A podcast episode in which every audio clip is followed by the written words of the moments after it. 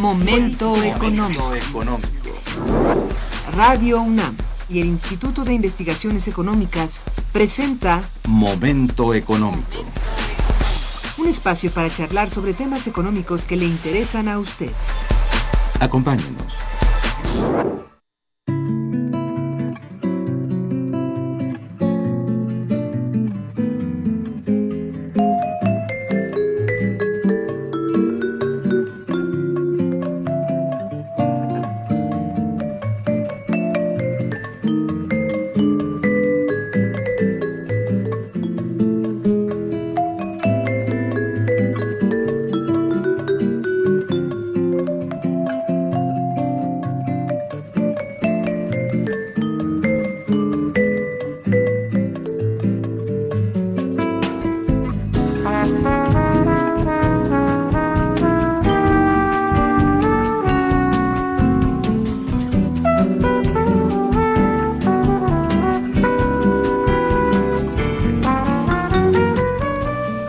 Buenos días, bienvenidos a Momento Económico, coproducción del Instituto de Investigaciones Económicas y Radio Universidad.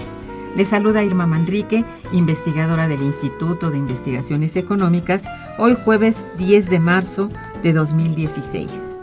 El tema que abordaremos el día de hoy es la destrucción de los humedales en Tajamar, Quintana Roo, y la problemática del recurso hídrico. Para ello contamos con la muy valiosa presencia del doctor, nuestro amigo Américo Saldívar Valdés. Bienvenido, Américo. Gracias, Irma Manrique. Muy lindo de invitarme. Ya tenía ganas de estar en este programa porque... Es un honor. Bueno, generalmente la orientación es más a temas económico-financieros, digamos. No. Y sociales. No, bueno, nos has oído suficiente. No lo he escuchado suficiente en esos tres lustros. Debo felicitarlos por la permanencia del programa. ¿Sí? Muchas gracias, Américo. Bien, nuestros teléfonos en el estudio, 55 36 89 89, cuenta con dos líneas. Para comunicarse desde el interior de la República, contamos con el teléfono LADA sin costo 01800 505 26 88. La dirección de correo electrónico para que nos envíen sus mensajes es una sola palabra, momentoeconómico@unam.mx. De nuestro invitado, Américo Saldívar Valdés es doctor en Sociología y maestro en Ciencias Sociales por el Centro de Estudios Sociológicos del Colegio de México. Cuenta también con maestría y licenciatura en Planificación de la Economía Nacional por la Universidad de la Amistad con los Pueblos de Moscú, ex Unión Soviética. Es profesor investigador de tiempo completo de la División de Estudios de Posgrado en la Facultad de Economía de la UNAM. Desde 1990 hasta la fecha, hasta 2014, fue director sinodal de más de 42 tesis de licenciatura, maestría y doctorado. Actualmente dirige 3 tesis doctorales y forma parte de 14 comités tutorales de doctorantes y uno de maestría. Sí, trabajas mucho. ¿No? Oh, sí. Cuenta con nivel 2 del SNI, de CONACYT. Es autor de más de 20 libros en autoría y coautoría y de más de 80 artículos de difusión científica. Américo Saldívar ha sido consultor externo de diversos proyectos y estudios provenientes de diversas instituciones académicas y gubernamentales. Y habría que agregar que él es pionero en la creación del ámbito de estudio precisamente de la economía ambiental. El campo del conocimiento. Así es, de ese campo del conocimiento.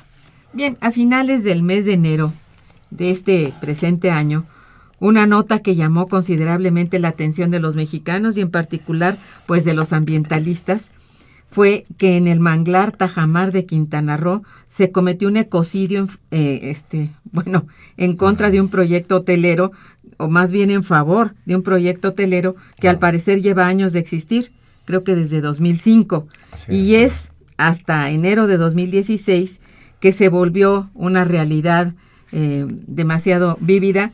Y dicha noticia ha sido motivo de análisis de especialistas y, desde luego, las voces calificadas de nuestra universidad no se han hecho esperar. Entre esas voces está justamente la de nuestro invitado de hoy, el doctor Américo Saldívar.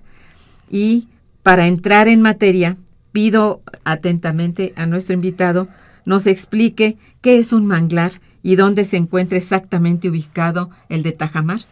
Ya, bueno, el manglar es una bioma o biomasa está formada por árboles que son bastante tolerantes a la salinidad y ocupan, digamos, una zona de frontera entre la costa misma, la parte de las dunas, digamos, marinas, y el continente. Está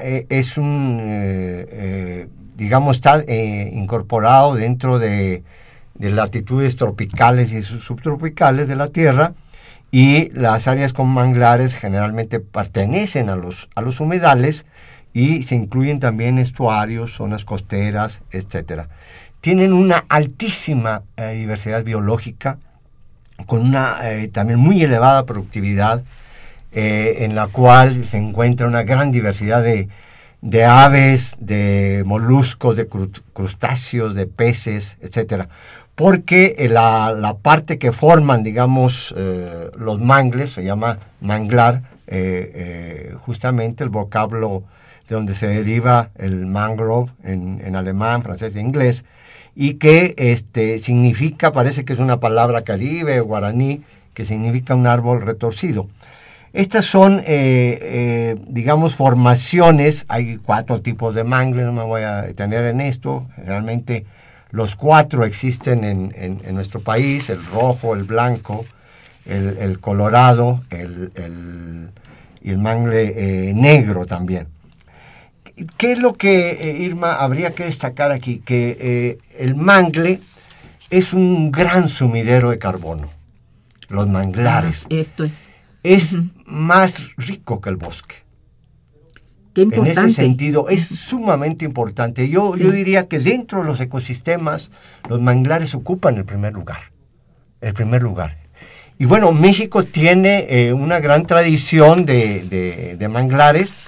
Tiene una zona que CONABIO ha estudiado y hay una estimación del orden de oscila entre 800,000 y 1,400,000, según sea la fuente, de hectáreas en el país. Infortunadamente, en las últimas 2 décadas, a nivel planetario, ha habido una gran degradación y devastación de manglares. Se considera que entre el 30 o 35% de estos han sido destruidos, y en México, según mis datos, estaría del orden del 20%. Entonces, ahí la importancia biológica, la riqueza, la biodiversidad, que es desempeñan servicios ambientales y funciones primordiales en términos contra la erosión no eólica, la erosión del agua también, del oleaje marina, y aloja una gran cantidad de organismos acuáticos, anfibios, terrestres, etcétera, y son motores, digamos, generadores de vida, con hábitats muy ricos, con hábitats donde se alojan, digamos, los crustáceos en sus estadios juveniles, etcétera. Pero lo que yo quisiera destacar es que el manglar, es la principal barrera protectora contra las grandes tormentas y huracanes. Exactamente. Es ese servicio que brindan, sobre todo para la zona de la península de Yucatán, es imponderable, es incuestionable, y por eso debemos de cuidarlos, debemos de protegerlos hasta las últimas consecuencias, yo diría. A toda costa, porque es defensa. Claro, y debo de decir, no soy tanto yo desde la Academia del Distrito Federal me he estado interesando esta problemática más reciente, que empezó con la famoso amparo que hicieron el mes de septiembre y octubre, 100 niños en Cancún, y están ahí los guardianes y los defensores de Tajamar, a los cuales, digamos, hay que rendirles nuestro respeto, reconocimiento de que es la sociedad civil la que se está movilizando, y gracias a eso jueces, autoridades, instancias gubernamentales han caído en cuenta de que, oye, creo que hemos metido la pata. Y efectivamente, esto no empezó el 2005 cuando se dan los permisos en la época de Fox para la construcción de esta zona hotelera, sí, en una franja, en conjunto el polígono de Tajamar, que está muy cerca, es un malecón, sí, ya pasando a tu siguiente pregunta, ¿dónde está ubicado? Sí. Está cerquísima del centro de Cancún, uh-huh, ha sido ocupado por la mancha urbana, infortunadamente, ya es el pan nuestro de cada día, sí, sí, un pan duro, amargo que tenemos que pasar. Y está muy cerca de una zona de protección, muy cerca, ¿no? El propio Tajamar, que es en la laguna de Nichupté. Bueno, es que tengo entendido que no es, digamos, nada más esas costas de a lo que está refiriéndose hoy el programa, sino también ya hace tiempo en Sinaloa, cuando hicieron también aquello que se llamaba la escala náutica, que hicieron una serie de hoteles en también con fines turísticos, todo esto, y destruyeron una buena cantidad de mangles en Sinaloa. Y que hicieron un daño tan grande, no solamente por ya no atajar, como estabas tú diciendo hace un momento, cualquier tipo de huracán o de tsunami o qué sé yo, que puede atacar a las costas. No solamente eso, sino que mucha gente que dependía de la economía, de lo que allí se cultivaba, aparte de que de manera natural están los mangles, pues todo el cultivo de cereal, de maíz, parece, todo esto fue destruido completamente cuando se quitaron los manglares. Absolutamente. No, hay ejemplos, sí, hay ejemplos en México, no tenemos que ir muy a otras latitudes. Sí. En la década de los 70, en el gobierno de Echeverría, se abrió un famoso canal de Cuautla en las costas nayaritas, ajá, que ha ido a devastar. Inicialmente como que querían abrir ese canal para que hubiera más salinidad y poner las granjas camaronícolas y todo en uno de los municipios ahí nayaritas de la costa, uh-huh, y ahora es una gran devastación que no es prácticamente irreversible, sí. Actualmente, ¿cuál es la situación de esta zona de Tajamar? ¿Cuál, uh-huh, es concretamente el estado en que se encuentra la zona? Bueno, de entrada yo diría que de acuerdo a diversas fuentes, la zona, digamos, en cuestión, al parecer, se encuentra protegida por la Ley General de Vida Silvestre. Detuvieron esa construcción de la... Está dentro de la Ley 022, que tiene ahí varios bemoles o sesgos. Me parece que el principal sesgo es en la propia interpretación de la ley, y también hay conflictos entre autoridades locales y federales. Pero lo fundamental aquí es que hay una falla, digamos, de las instituciones. Una falla absoluta de las instituciones de no proteger en general, sea zona declarada Ramsar o no, etcétera, que son humedales y manglares de que deben de ser protegidas. Entonces, Fonatur, tremendo, terrible, uh-huh, actúa como un gran fraccionador para ocupar esta y impulsar, digamos, una zona, digamos, hotelera, turística, etcétera, y la ponen al mercado, digamos, para su venta, estos terrenos, esta parte del polígono que llega a alcanzar hasta 80 hectáreas, no solo esta parte, uh-huh, estrictamente de 20, 22 hectáreas que fue devastada. Es muchísimo. Ahora en enero recientemente, uh-huh, es muchísimo, y sobre todo siendo estas zonas de una gran importancia biológica, de biodiversidad y ecosistémica, socioecosistémica, yo quisiera decir, porque los manglares también tienen funciones también socioculturales, parte de las económicas y sobre todo las ambientales. Y esta última parte es lo que yo lamento, digamos, que las autoridades ambientales de nuestro país no logran, digamos, alcanzar en su plenitud. Es decir, a ver, entonces la construcción sobre terrenos que han sido vendidos, uh-huh, sigue adelante. Si se dice, hay diversas interpretaciones, sí, que ya a partir del 2012 este polígono se quedó sin mangle. Es decir, sí.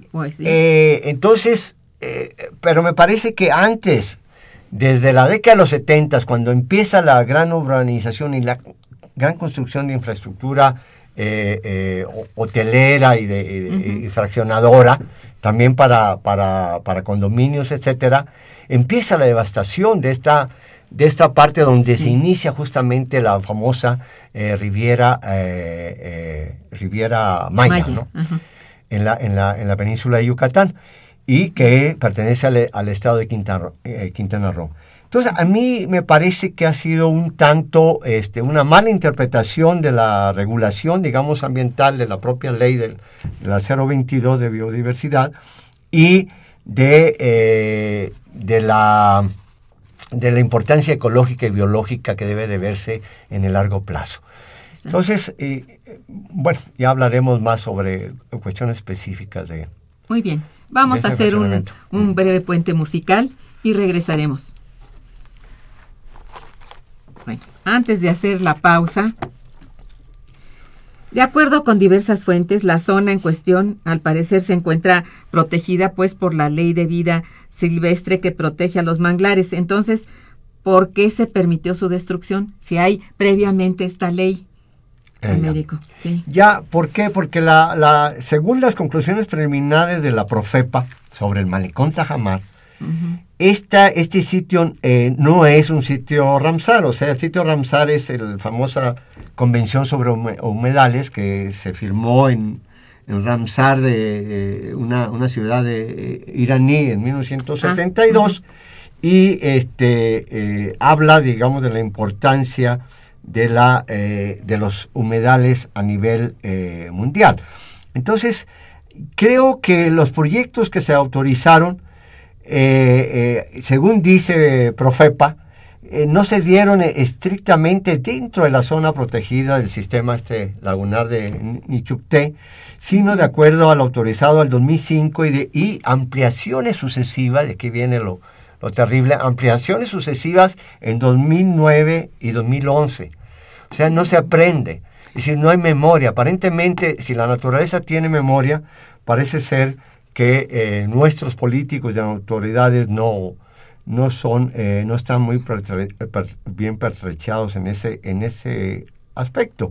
Creo yo que en estas actitudes, digamos, defensivas de la Profepa, también hay una declaración, es cierto, del secretario de la Semarnat, el doctor Paquiano, dice que él no lo hubiese autorizado en 2005, pero en un sentido estricto, aquí, yo creo que sí tuvo vergüenza y de la poca responsabilidad de sus antecesores, vale y pase, aunque aducen que el predio se encontraba en un proceso de fragmentación y reducción del hábitat con aislamiento de la población de flora y fauna, cito, y de acuerdo al director Guillermo Haro de la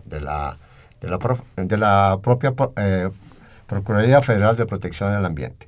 Entonces ahí entran, estamos de acuerdo en que era un sistema ya muy vulnerado, muy cerca de la ciudad de Cancún, prácticamente a unos pocos kilómetros del centro, etcétera. ¿Y eso qué significó? Perdón que te interrumpa. ¿Vulnerado por qué? Vulnerado porque se empezó a devastar desde la década de los 70. Se empezó a poblar, digamos. Se empezaron los asentamientos regulares o irregulares y sobre todo de la orientación al lucro, de la gran construcción hotelera de hoteles, de casinos, etcétera, hoteles de 5 estrellas, qué sé yo, y eso da pie a que haya, digamos, una gran tentación, digamos, para la especulación inmobiliaria, inclusive de esa zona, porque son paisajes bellísimos. Bueno, pues sí. Entonces, y hay aquí datos, es decir, el entonces director de Fondo Nacional del Turismo, el señor John McCarthy, dijo que los manglares prácticamente no tenían ningún valor, que no tenían ningún... Bueno, pero esta ignorancia... Es impresionante. Digo, ningún valor en el mercado, es decir, ningún valor económico, o sea, subestimando, digamos, toda esta parte intrínseca y de valores tangenciales y no revelados, digamos, que tiene la naturaleza per se y su existencia y su... ¡Qué barbaridad! Bueno, y su permanencia, ¿no? Sí. Entonces, esta es la actitud. ¿Por qué tiene un pensamiento neoclásico? De que lo que... Bueno, esto sí. Uh-huh. No es gratuito, digamos, porque tienen esa orientación a poner a la naturaleza, violentando los derechos de la propia naturaleza, y ponerla al mejor postor en el mercado. Y Fonatur ha jugado el papel de un gran fideicomiso donde, digamos, compra los terrenos a 100 pesos el metro cuadrado, los vende, digamos, en el mejor de los casos a 500 a 1000, pero a la postre, una vez que se urbaniza, aumenta, digamos, su valor por efecto de esta especulación, digamos, inmobiliaria, sí, a 100, 200, 300 veces. Y eso es lo que está ocurriendo y esa es lo que debemos de nosotros tomar en cuenta, de protegernos contra este desarrollismo, esta especulación inmobiliaria. Américo, una pregunta. Si existen alguna, eso te lo pregunto, alguna ley o leyes que protejan propiamente a las costas para que no puedan privatizarse, para que no puedan ser objeto de especulación o de venta sencillamente, porque en donde están los manglares sí es objeto de claro, bueno, de venta y de comercio, pues sí. Ahí debo decir que hay cuando se aprueba la ley, creo que fue en el periodo propio de Felipe Calderón, de manera posterior a la edición de un artículo de la Ley de Vida Silvestre, uh-huh, se da el que quedaba prohibida la remoción de relleno, trasplante, poda, cualquier obra o actividad que afecte la integridad del flujo hidrológico de los manglares. Uh-huh. Esto fue violentado, obviamente, uh-huh, sin respetar la entonces, de entrada fue un error otorgar estos permisos el 2005 y el 2006. Es cierto que la zona había estado muy vulnerada, pero todavía tenía muchas posibilidades de recuperación al menor costo del que ahora estaríamos hablando. Si vamos a decir que en términos de los costos, digamos, de los beneficios marginales del productor privado, son más bajos que los costos por la recuperación de estos sistemas y de estos servicios ecosistémicos. Pues sí. Si lo vemos así, en el mediano y largo plazo, pues sale perdiendo, digamos, este culto al hormigón y al cemento y al constructivismo.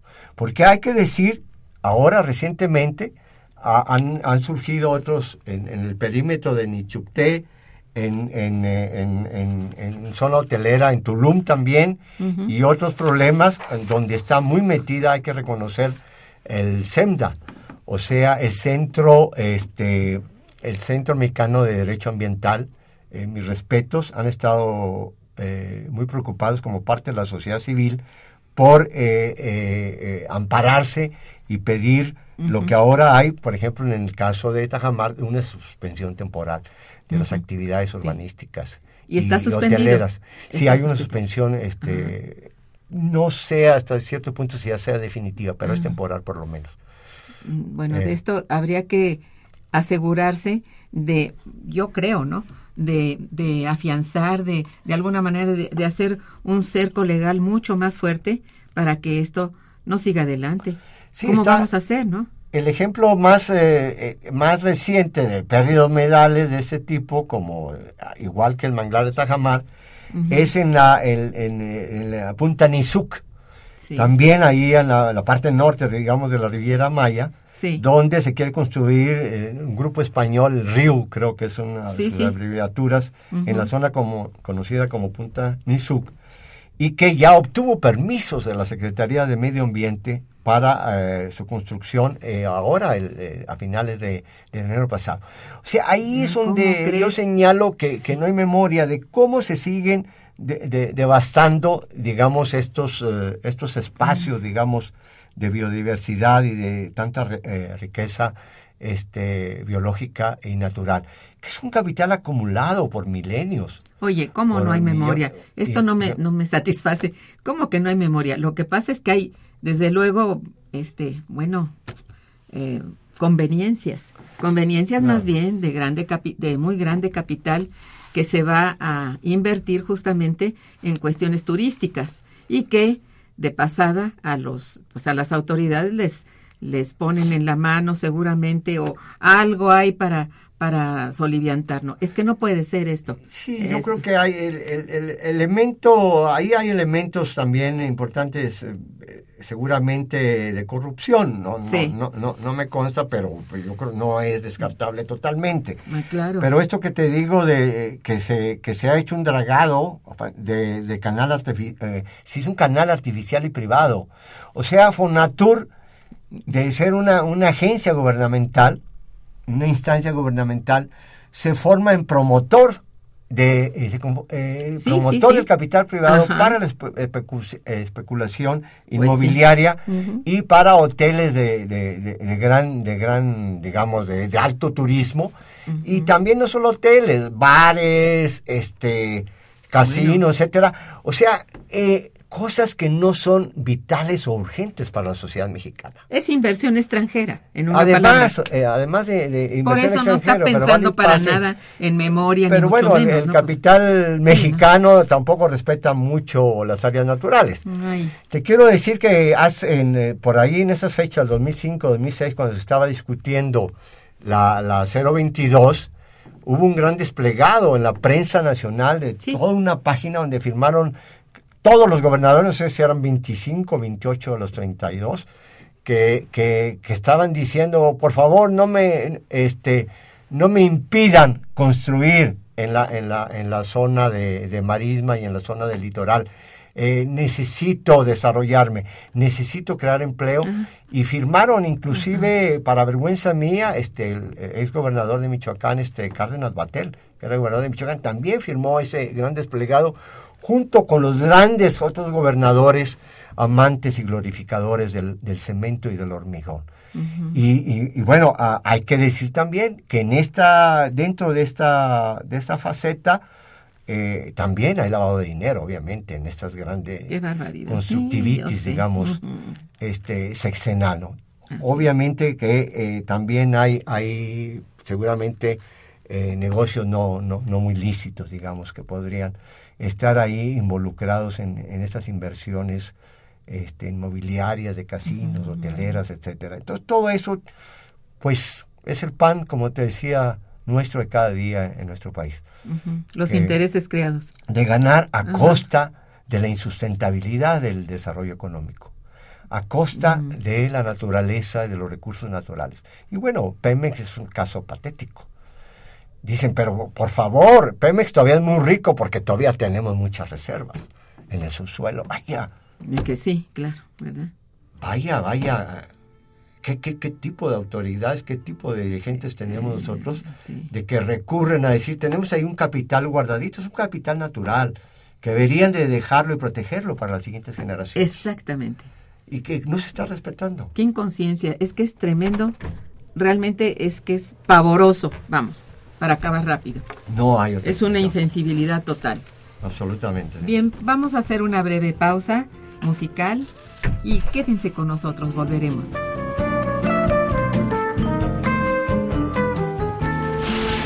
Está escuchando Momento Económico.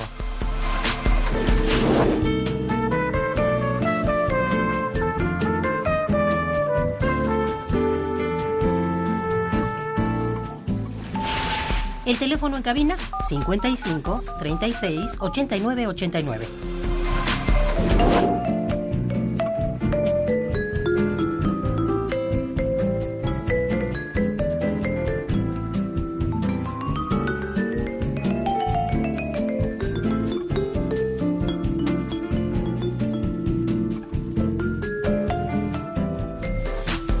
Continuamos en Momento Económico.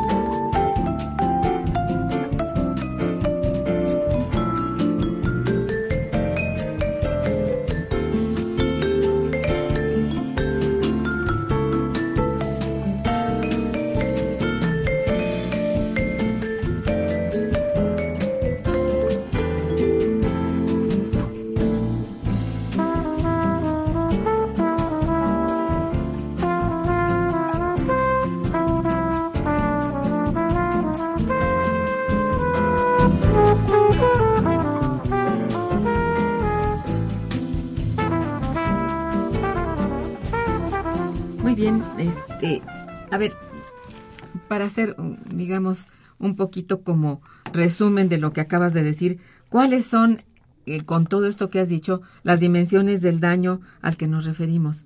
Es decir, ¿qué ha pasado con la flora y fauna del lugar y con el humedal en sí, este del que estamos hablando, de Tajamar? Ya, bueno, de entrada, pues yo debo insistir esto de que sí están muy devastados, muy degradados. Y al predominar, digamos, los valores instrumentales económicos, que son muy al estilo neoclásico, sobre estos valores intrínsecos e intangibles de los ecosistemas, aparte de la glorificación y culto al cemento y al hormigón, hay devastaciones que prácticamente pueden resultar irreversibles. Pero la naturaleza es muy bondadosa. Finalmente, aunque tarde decenios o décadas, puede reconstituirse y puede recuperarse a un alto costo, es cierto. Hay recientemente hidrobiólogos de la UAM declararon que con un plan de manejo es posible recuperarlo, este ecosistema que está ahorita muy vulnerable. El costo va a ser muy elevado, pero es cierto que la devastación que empezó a Tultiplén, digamos, en 2005-2016, con estas grandes obras de urbanización aprobadas y con la ampliación de 2009, que se amplía el permiso de 2006, el resultado es muy lamentable. Es decir, las condiciones actuales del ecosistema y del hábitat son bastante lamentables. Ahí tienen que entrar todas las dependencias. Eso te iba yo a preguntar. Un poquito hacer de lado a Fonatur, por favor. Si no, pues digo, hay que parar el alto. Sí. Están por delante otro tipo de necesidades. Exactamente. Y cuidar la naturaleza. De necesidades, intereses también de la naturaleza. Pues porque, ¿qué es lo que yo señalo? Cuidar a un ecosistema y los servicios ambientales es cuidar el bienestar mismo de la gente. Eso es todo. Esto es muy importante. Claro. Y privilegiar la parte crematística, económica o de mercado, porque sí es cierto, tienen un alto valor estas. Bueno, pues sí. Estos hoteles, etcétera. Pero incluso desde la visión, yo les pediría, ok, Fonatur entra, pero con una visión de sustentabilidad, de turismo ecológico, si ya acaso. Sí, esto es lo que digo yo. Si existen ya las instituciones, ya se crearon hace mucho, ¿por qué no darles, lugar, espacio para que hagan su labor? Aquí digo, se están dejando realmente soliviantar. Digo, no es posible que el capital, el capital lo puede todo, pero la razón es la que tiene que estar por delante.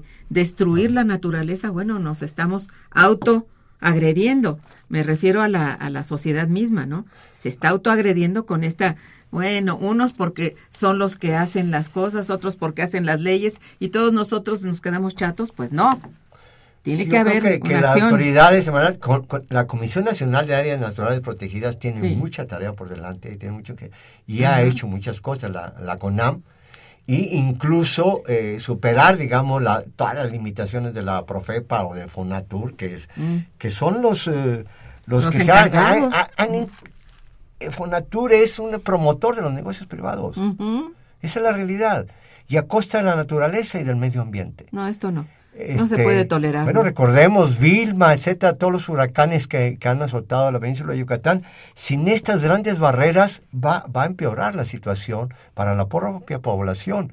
Claro. Y la pesca y todo se va a dañar, y todas las actividades económicas que tienen que ver en la parte, digamos, de los manglares y la parte de los humedales. Así es. Y pantanales también. Mira, hemos recibido algunas llamadas de nuestros radioescuchas.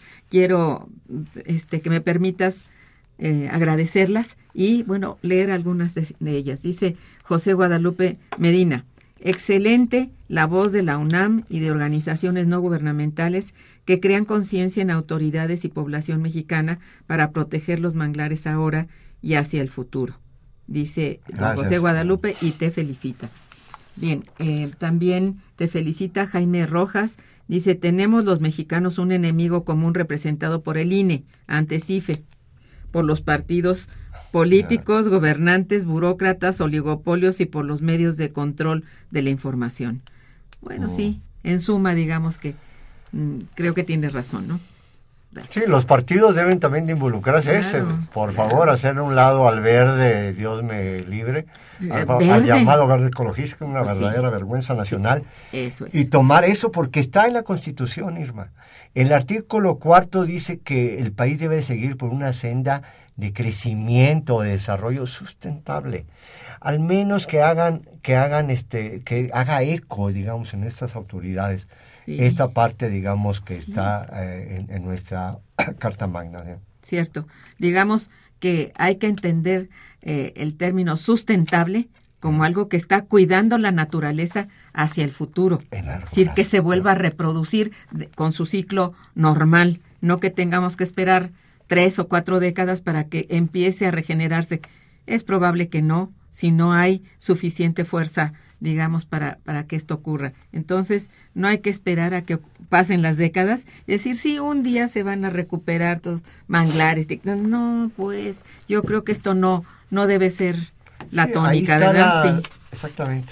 Sí, yo a él le diría, bueno, los partidos deben de conocer mejor todas las de la Cumbre de la Tierra, desde los 70s, los 80s, y la gran definición que existe de la Comisión Brundtland sobre el desarrollo sustentable, ¿no? Que es satisfacer las necesidades de las generaciones presentes sin comprometer la capacidad de las generaciones futuras para que ellos puedan satisfacer sus propias necesidades. Es decir, que permanezca. Menos, exactamente, la permanencia, el largo plazo es muy importante aquí en la idea de la sustentabilidad.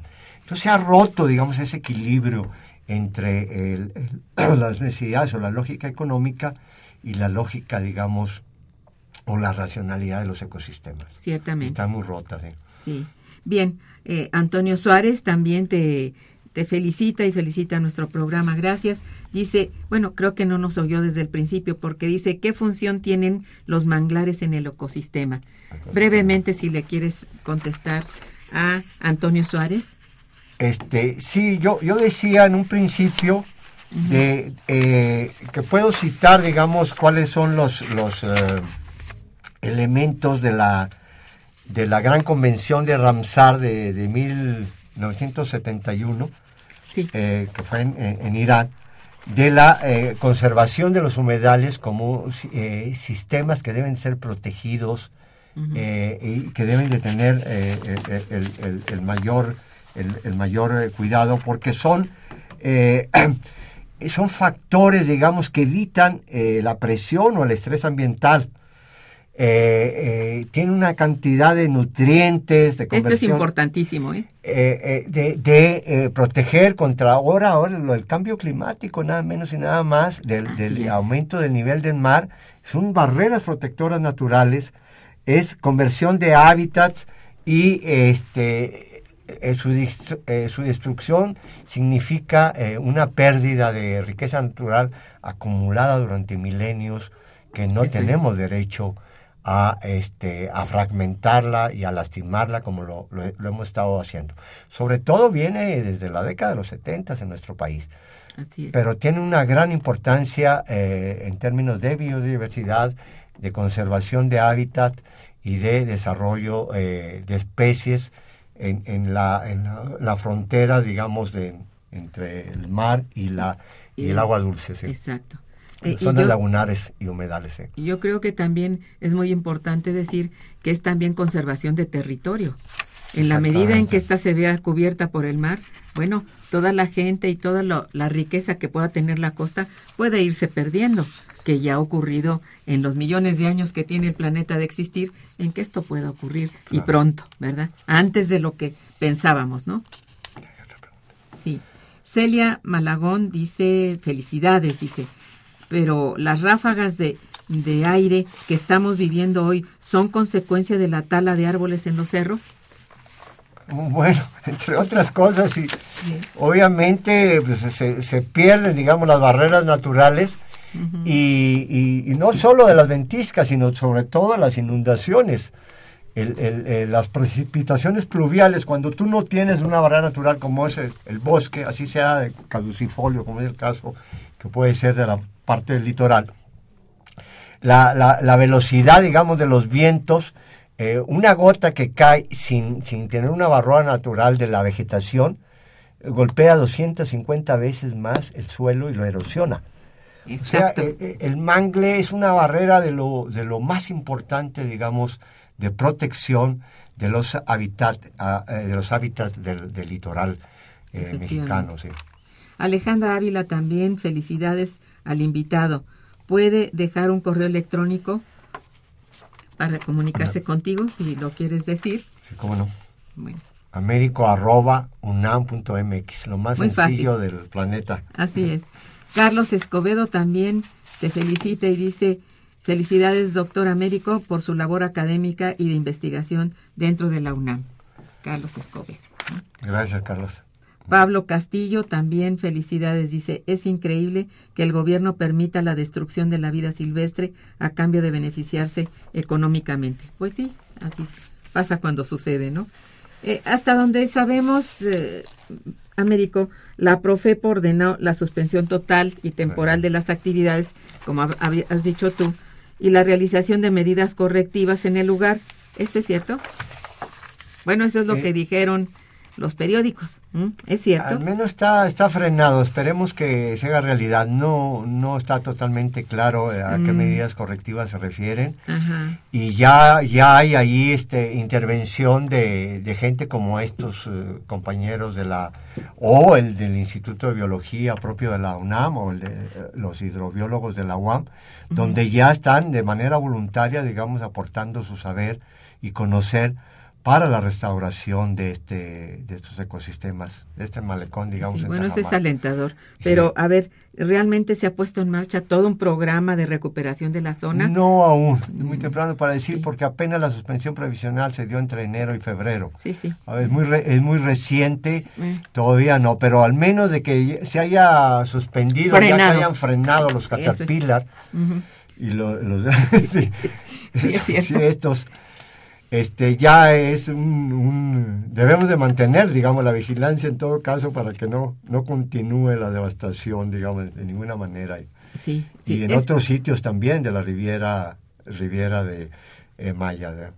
Sí, ¿qué es lo que ha tenido, digamos, esta Riviera Maya? Mucho más atención desde el punto de vista turístico que otras partes del territorio nacional. Sin embargo, no habría que olvidar que hay otros por ahí que habría que considerar en este terreno igualmente de destrucción de manglares y de, bueno, no sé, incluso de contaminación, ¿verdad?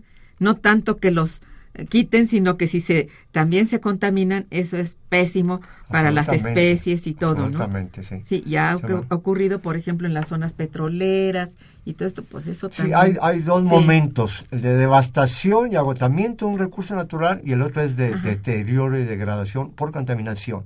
Sí. Y obviamente no hay elementos, organismos depuradores de las aguas sucias que van a penetrar al mar. Sí. Y todo esto tiene que ver con el cambio climático, obviamente, que aumenta la temperatura del agua marina y la propensión de los huracanes y de las grandes tormentas, digamos, también. Bueno, aquí, también para cerrar esa pregunta que te hago, el hecho de que el Tajamar sea un centro urbano turístico, ¿es suficiente para proceder en la forma que se hizo con el manglar? No, obviamente que no. Bueno, hay una disputa sobre todo lo que se está haciendo mal. La ley 022, si no me equivoco, habla de por lo menos 100 metros de distancia del donde rompen las olas y de un ecosistema protegido, donde se podría... no una distancia menor de 100 metros, pero la ley general en México habla de escasos 20 metros de distancia.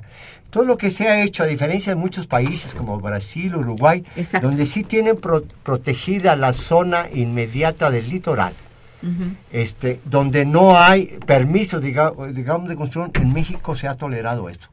Entonces, es un verdadero desastre ecológico y social, porque los hoteles construyen a pie de la playa, sí, y privatizan, ya no dejan a la gente, al pueblo, a la gente común y corriente que no va al hotel, uh-huh, acceder a sus playas. Entonces, esto también se está ocurriendo. Y bueno, Profepa y Fonatur deben de poner orden en la casa y no convertirse en verdaderos promotores de los negocios privados. Entonces, ahí tenemos esto de la discusión y de Profepa, que está obedeciendo a esta suspensión provisional y que dijo, ha señalado, grandes rasgos, de que se van a realizar trabajos de rehabilitación. Sí. Y lo que yo me temo es que es bastante, no quiero decir total irreversible, ¿no? Pero sí el costo va a ser muy elevado para su recuperación parcial. Absolutamente, ¿no? No puedes llegar a la época, digamos, anterior a los 70s. Bueno, no, porque además, de modo que tumbes la construcción, ¿verdad? Sí. Eso no. Pero sí, si hubiera posibilidades de recuperación, la recuperación va a ser, como decías tú, a largo plazo y poniéndole el empeño en que se recupere. Es decir, que haya todo un programa en que los biólogos y todos los ambientalistas, etcétera, hagan su trabajo, uh-huh, ¿verdad? Y se les permita, además, se les remunere en la forma que debe ser y todo. Que esto también está, bueno, en entredicho, ¿no? Porque la sociedad civil puede hacer muchas cosas, pero sin financiamiento esto es un poco... Como que... ¿Qué otro elemento hay de por qué está predominando la lógica productivista y utilitarista? ¿Qué está en juego? Sí. Hay que reiterar, y casi cito puntualmente. El gobierno federal aseguró que en caso de no haber permitido el chapeo y desmonte del malecón Tajamar, las demandas, óigase bien esto, de los privados, quienes adquirieron los lotes conforme a las autorizaciones pedidas por Fonatur y Semarnat, habría alcanzado un monto superior a los 3,000 millones de pesos, uh-huh, con cargo al erario público, por supuesto. Es un daño y responsabilidad monumentales del gobierno, tanto federal como estatal, tanto del anterior, desde el 2000-2005 a la fecha, incluyendo el presente. ¿Por qué no asumir, digamos, esa responsabilidad de hacerse una autocrítica y decir, hemos atentado contra la naturaleza, al menos, ya no contra la sociedad, de acuerdo, pero debe de haber, como dice por ahí una chica que comentó esto del desastre de cómo recuperar el manglar, que es de sentido común. Los condominios se pueden construir siempre y en todo lugar. El manglar no se va a volver a reproducir. Sí, de alguna manera, pero como te digo, jamás a su estado natural. Eso sí es imposible. Uh-huh. Y el costo va a ser mayor que los beneficios esperados por esta famosa tendencia a la urbanización acelerada. Sí, porque los beneficios que deben ser a la naturaleza, esos no se van a lograr. No se van a lograr. Y en 4 días destruyeron esto, que el 90% de lo que había o lo que quedaba del manglar. En 4 días. Y de una acción punitiva, nocturna, a las 3, 4 de la mañana, entraron los trascabos, las motoconformadoras y los caterpillar. Es una acción terrible, vergonzante de las autoridades. Sí. En otro país ya hubiesen renunciado 2, 3 o estuvieran siendo enjuiciados por ese atentado contra los derechos de la naturaleza. Claro. Pero en nuestro país, infortunadamente, no ocurren esas cosas. Sí. Infortunadamente. Hay mucha tolerancia. Sí, tienes, demasiada. Uh-huh. Bien, vamos a hacer un breve puente musical y regresamos. Quédense con nosotros. Está escuchando Momento Económico por Radio UNAM.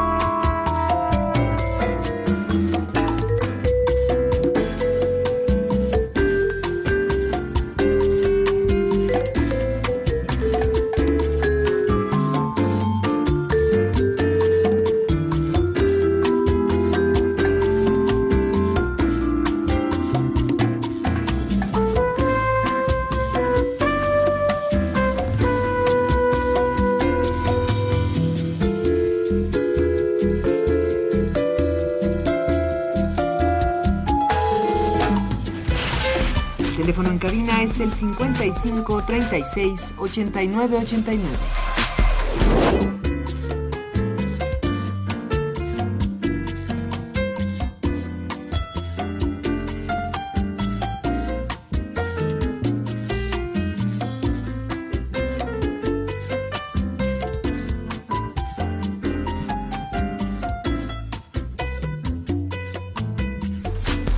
Continuamos en Momento Económico.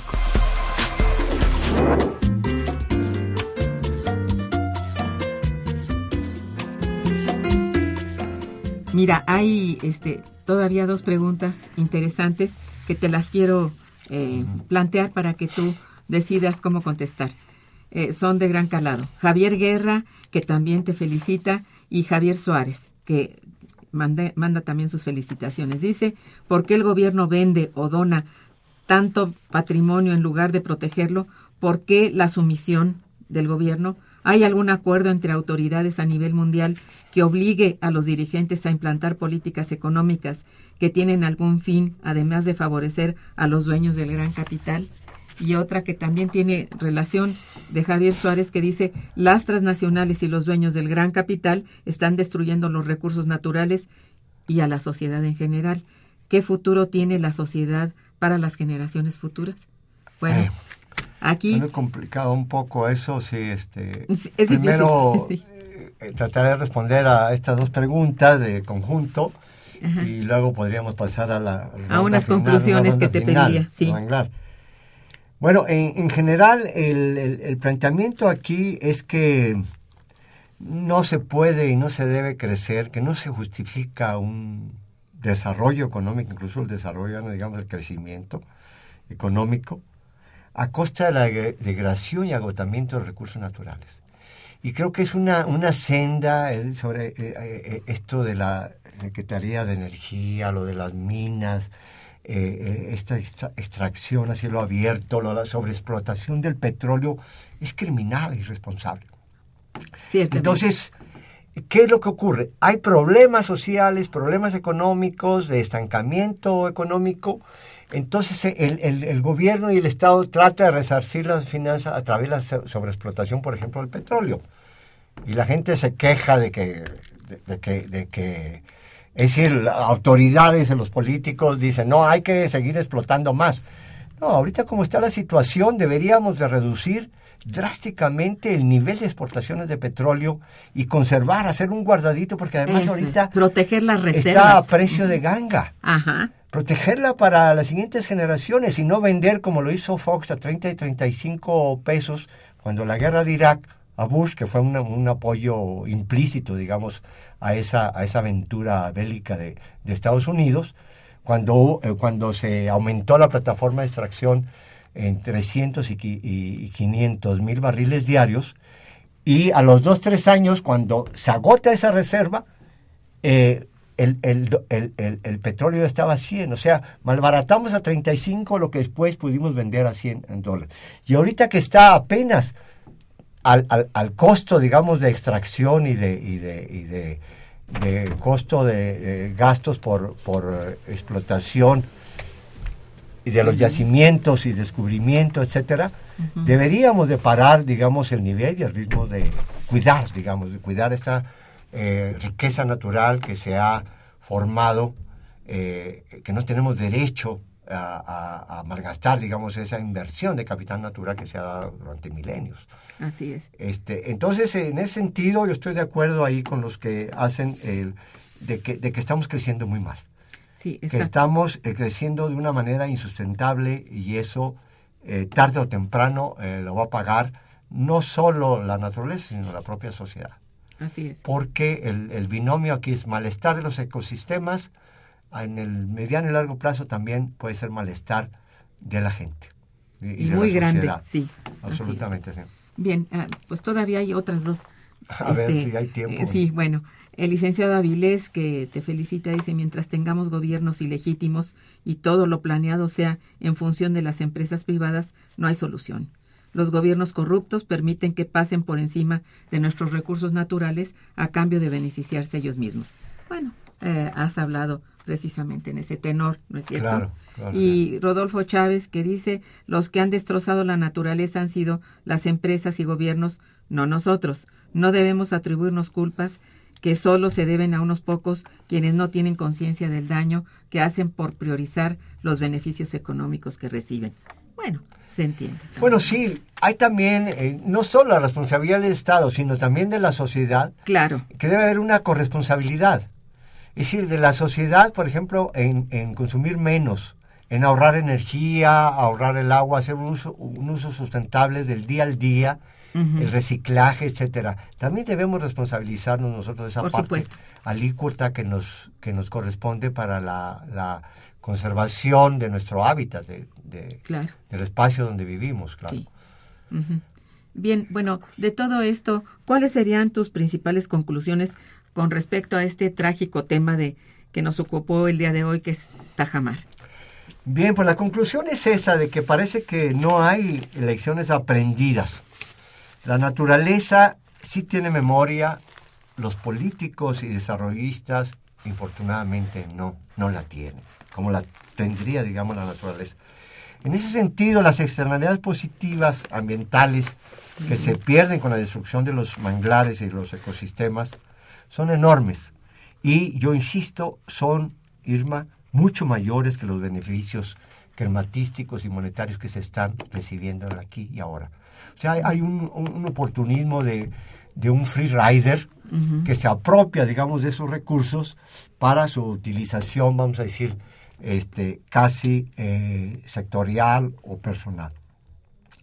El estrés por actividades antropogénicas, insisto, se pierden sumideros de carbonos frente al cambio climático que decimos que estamos impulsando y desarrollando y que queremos ser dar parangones en términos de la responsabilidad, digamos, de nuestro país frente al cambio climático. Habría que señalar que las pérdidas, y cito un artículo de colegas biólogos de los pantanos de Centra, en los pantanos de hace unos años, las pérdidas en las reservas de carbono como resultado de la conversión de manglares en tierras de pastoreo o en zonas urbanas o en fraccionamientos hoteleros, etcétera, es de 1.4 toneladas por hectárea, que llega a ser 7 veces superior a las emisiones, digamos, capturadas por el bosque o la jungla, inclusive o sea, por ejemplo, la conversión de la selva amazónica en tierras de pastoreo, dice este estudio de la UNAM, sobre pantanos se pierde menos inclusive que en el caso de los manglares. O sea que para mí es de una riqueza mayor, indiscutible, sí, insustituible. Sí.